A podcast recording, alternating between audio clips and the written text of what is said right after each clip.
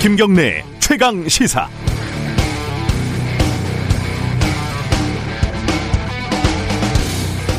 어제 제가 어, 장례식에 갔었습니다. 요즘은 장례식도 웬만하면 잘 안 가는 분위기죠. 어, 제 가족 장례식이어가지고 어, 갈 수밖에 없는 상황이었는데 가보니까 진짜 사람이 없더라고요. 화는 가득한데 말이죠. 어, 고인 중 고인의 자녀 중 한 명은 어, 미국에서 귀국을 했는데 코로나 음성이 나왔지만 자가격리 중이라 임종도 보지 못하고 장례식장에도 나올 수 없었습니다. 몇 안 되는 문상객들도 어, 너무나 확실한 거리두기를 하고 있어서 조금 외로운 느낌 이런 느낌도 들었습니다. 조용히 육개장에 밥을 말아먹고 꾸역꾸역 입에 넣고 돌아왔습니다.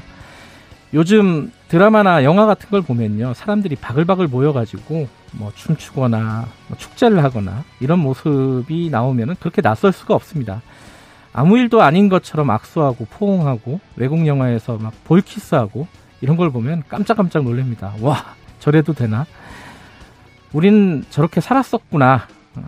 금요일 오늘 같은 날에는 삼겹살에 소주 한잔 하면서 왁자지껄 떠들고 2차로 을지로 골목에서 수백 명의 인파 속에서 노가리를 안주 삼아서 500한잔 부딪혀야 사는 맛이 느껴졌잖아요. 그 소중한 일상을 회복하기 위해서 우리가 이렇게 발버둥을 치는 거 아니겠습니까? 2.5단계 강화된 거리두기가 진행된 이번 주에 보면은 코로나의 태풍에 의사들 파업에 복장 터지는 전광훈 씨의 개변에 끊이지 않는 정치권의 가시도친 언설, 의혹, 논란, 논쟁. 이 9월 한 달, 한 달도 참 독할 것 같습니다. 오늘 정치 쪽 이야기를 오프닝으로 다 썼다가 지워버렸습니다. 금요일이라 이 말씀을 드리고 시작하고 싶었습니다. 일주일 고생하셨고요. 우리 꽤 잘하고 있습니다. 9월 4일 금요일 김경래 최강 시사 시작합니다.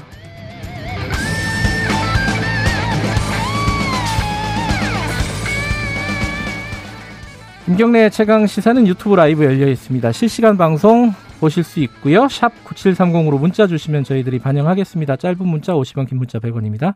스마트폰 콩 이용하셔도 좋고요. 어, 오늘 1부에서는요. 미래통합당이 여러 가지로 좀 바뀌고 있죠. 어, 당명도 바뀌었고 어, 김종인 비대위 체제가 100일이 막 지났습니다. 관련 소식 그 국민의당 김수민 홍보본부장과 얘기 나눠보고요. 2부에서는 한국판 뉴딜 펀드를 조성한다고요? 어, 이게 좀 궁금하신 분들이 있을 겁니다.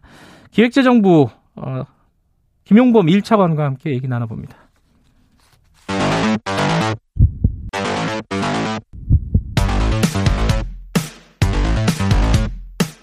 오늘 아침 가장 뜨거운 뉴스 뉴스 unboxing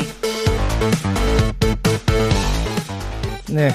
어, 오늘 아침 가장 뜨거운 뉴스 뉴스 unboxing 고발 뉴스 아 지금 고발 뉴스 아니구나. 죄송합니다. 민동기 기자 나와있습니다. 안녕하세요. 안녕하십니까. 아, 일, 민동기 기자도 일주일 동안 고생하셨습니다. 고생하셨습니다. 네. 마지막으로 한번 달려볼까요? 어제 전교조 관련된 대법원 판결 굉장히 중요한 판결이었어요. 간단하게 좀 소개해 주세요. 그 정부가 전교조에 법의 노조 통보를 한 것은 위법하다 이렇게 대법원이 판결을 했습니다 예, 전교조가 법의 노조 통보를 받은 지 약 6년 10개월 만에 나온 대법원 결론인데요. 네. 박근혜 정부 때인 2013년 10월 24일 당시 노동부가 해직 교원이 조합원에 포함돼 있다는 이유로 전교조에 법의 노조 통보를 했습니다. 전체 조합원 약 6만 명 가운데 해직 교원은 9명이었거든요. 네. 노동자가 아닌 사람의 가입을 허용하는 경우에 노조로 보지 않는다는 교원 노조법 조항하고요. 이를 시정하지 않으면 노조로 보지 않는다. 이 시행령에 따른 것인데 전, 전교조가 이 처분에 반발하면서 취소 소송을 냈지만 1, 2심은 전교조 패소 판결을 내렸습니다. 이게 이제 그 요지가 뭐예요? 1, 2심은 어쨌든 전교조가 패소했는데 이제 3심 대법원에서는 손을 들어준 거잖아요. 그러니까 노동 삼권과 같은 헌법상 보장되는 그 시민의 기본권 있지 않습니까? 네. 이 기본권을 제한하는 법의 노조 통보는 법률의 근거가 분명해야 되는데 네. 당시 그 법의 노조 통보가 제도화되는 과정을 보면 분명한 법률의 근거가 없다는 게 대법원의 판단입니다. 네. 그러니까 특히 이제 행정관청이 노조를 해산할 수 있게 하는 노조법 조항이 국회의 법 개정으로 폐지가 됐거든요. 네. 그런데도 불구하고 정부가 시행령에 법의 노조 통보 제도를 규정을 해서 사실상 노조 해상 명령 제도를 부활시켰다는 건데요. 네. 이거는 여러 가지로 좀 법적으로도 문제가 있다는 게 대법원 판단입니다. 7년을 끌어와서 결국은 어, 정교조가 어, 합법적인 노조 지위를 얻게 되는 계기가 마련됐는데 그러니까 참 길었습니다. 법의 노조 통보 아니다. 예. 이 한마디를 듣기 위해서 7년 정도가 걸린 겁니다. 이 이제 박근혜 정부 때 시작된 일인데 당시에 이 재판과 관련해서요. 그 사법농단 재판 거래 뭐 이거하고도 좀 말이 많지 않았습니까? 그러니까 법원행정처가 2014년 12월에 전교조 관련 문건을 하나 작성을 하거든요. 네. 이 문건을 보면은 서울 고등법원의 효력 정지 인용 결정 이후에 당시 청와대가 크게 불만을 표시하였다는 후문이 있다. 이런 부분이 있습니다. 아, 그게 이제 이 본안 소송 하기 전에 가처분해서 그렇습니다. 사실상 정교조가 이겼거든요. 그때 이제 예. 그 재판장이 누구였냐면 예. 어, 민중기 김명수 재판장이었는데 김명수 지금 재판장은 지금 대법원장이고요. 예. 민중기 재판장은 서울중앙지법원장입니다. 예. 근데 이 두 재판장이 이 전교조의 법의 노조 효력을 정지하고 위헌 법률 심판을 제청하면서 제동을 걸었었거든요. 예. 그러니까 여기에 대해서 바- 당시 박근혜 정부 청와대가 불만을 표시했다는 겁니다. 예. 그리고 문건을 보면 어, 본안 사건은 시간적 여유를 가지고 처리하는 것이 바람직하고 법원 정기 인사에서 해당 재판장 교체 가능성이 높다 이런 내용도 적혀 있는데 네. 실제로 2심 재판장이 바뀌게 되고요. 예. 2016년 1월 항소심 재판부는 전교조 패소 판결을 내놓게 됩니다. 이 좀 법적으로도 그렇고 이게 왜 이렇게 7년 동안 끌 수밖에 없었는지 네. 이건 직접 당사자인 어, 정교조 위원장과 함께 저희들이 3부에서 인터뷰를 좀 해보겠습니다. 그럼 이제 바로 정교조가 합법노조 지위를 다시 되찾게 되는 건가요? 그러니까 당장은 바뀌지 않고요. 예. 파기환송심 재판이 진행이 되지 않겠습니까? 하나 더 거쳐야 되는군요. 전교조가 이제 이 법의 노조 통보 처분의 효력을 정지해 달라고 신청을 하고 재판부가 이걸 받아들이면 그때 합법 노조가 될 수가 있습니다. 네. 뭐 정규조에서는 민주주의의 승리다 이렇게 평가를 했는데 네. 그 의미에 대해서 아까 말씀드렸듯이 3부에서 좀 짚어보겠습니다. 코로나 얘기 잠깐 해볼까요? 그 국회가 또 임시적으로 그러니까 일부가 또 셧다운 됐었어요. 그게 왜 그렇습니다. 그런 거였죠? 국민의힘 사무처 직원이 어제 코로나19 확진 판정을 받았기 때문인데요. 네. 어, 지난달 26일 그 더불어민주당 출입 기자가 확진 판정을 받았잖아요. 네. 8일 만에 국회에서 두 번째 확진자가 발생을 했습니다. 네. 그리고 이 확진자와 간접 접촉한 이낙연 더불어민주당 대표는 자가격리 해제 사흘 만에 다시 이제 자택 대기에 들어간 그런 상황이고요. 예. 어, 모든 국회 일정이 취소되거나 연기가 되긴 했습니다만 그 이종배 국민의힘 정책위 의장 같은 경우에는 확진자와 같은 사무실에서 근무를 음. 했거든요. 근데 확진 소식이 전해진 뒤에 검사를 받고 자가격리 중이었는데 오늘 음성 판정이 나왔다고 합니다. 그리고 이종배 정책위 의장과 접촉한 김종인 뭐 비상대책위원장이나 주호영 원내대표 등도 어제 오후 일정을 모두 귀- 취소하고 귀가를 했는데 네. 향후 일정에 대해서는 지금 논의를 하고 있는 것으로 전해지고 있습니다. 뭐 이제 다 풀려나겠네요. 그렇죠. 네.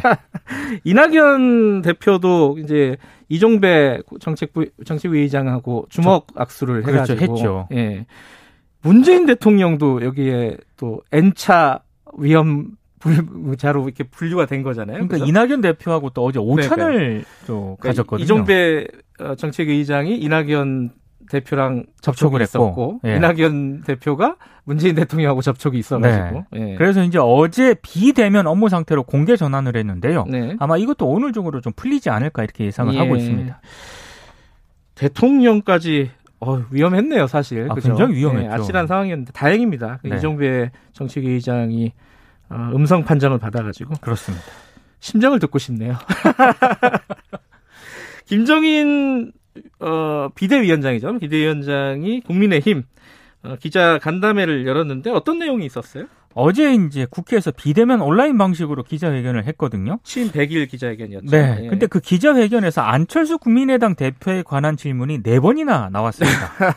좀 좀- 짜증을 내시더라고요. 어, 좀 불쾌했었던 것 같아요. 네. 그래서 아니 국민의힘 기자회견인데 왜 안철수 씨에 대한 질문을 많이 하는지 이해가 가지 않는다 이렇게 얘기를 했고요. 음, 안철수 대표가 어떤 생각을 갖고 정치 활동을 하는지 알지도 못하고 네. 알 필요도 없다 이렇게 좀 예, 불만을 좀 음. 나타냈습니다. 내 얘기해라. 왜 자꾸 안철수 그렇죠. 얘기를 하냐. 그 얘기인 것 같습니다. 예.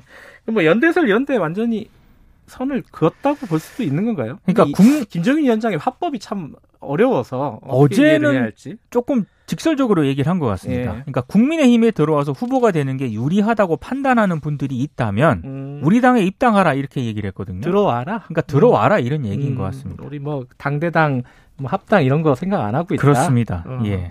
하고 싶으면 들어와라. 네. 다만 이제 당 일각에서 반발하는 목소리가 좀 나왔는데요. 예. 장재원 의원이 자신의 페이스북에 음. 아니 반문 진영 전체가 연대도 힘이 모자랄 판에 갈라치고 선 긋고 문을 걸어 잠근다면 국민의 힘이 아니라 끼리끼리의 힘으로 전락할 것이다. 또 이렇게 비판을 또 하기도 했습니다. 아, 본인 당의 이름을 본인이 패러디하는 이런 상황이고.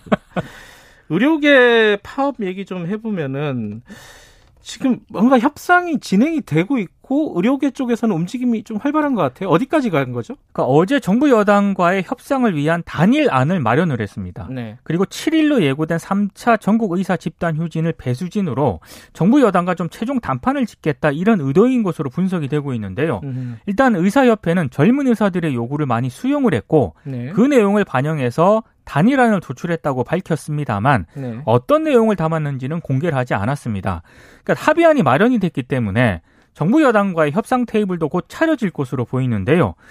향후 정부와 국회로 이원화된 창구를 통해 협상이 이루어질 가능성이 높은 것 같습니다. 그러니까 예. 공공의대 설립이라든가 지역의사제 같은 경우에는 입법 사항이기 때문에 이제 국회에서 여야가 함께 참여한 가운데 논의가 진행이 될 것 같고요.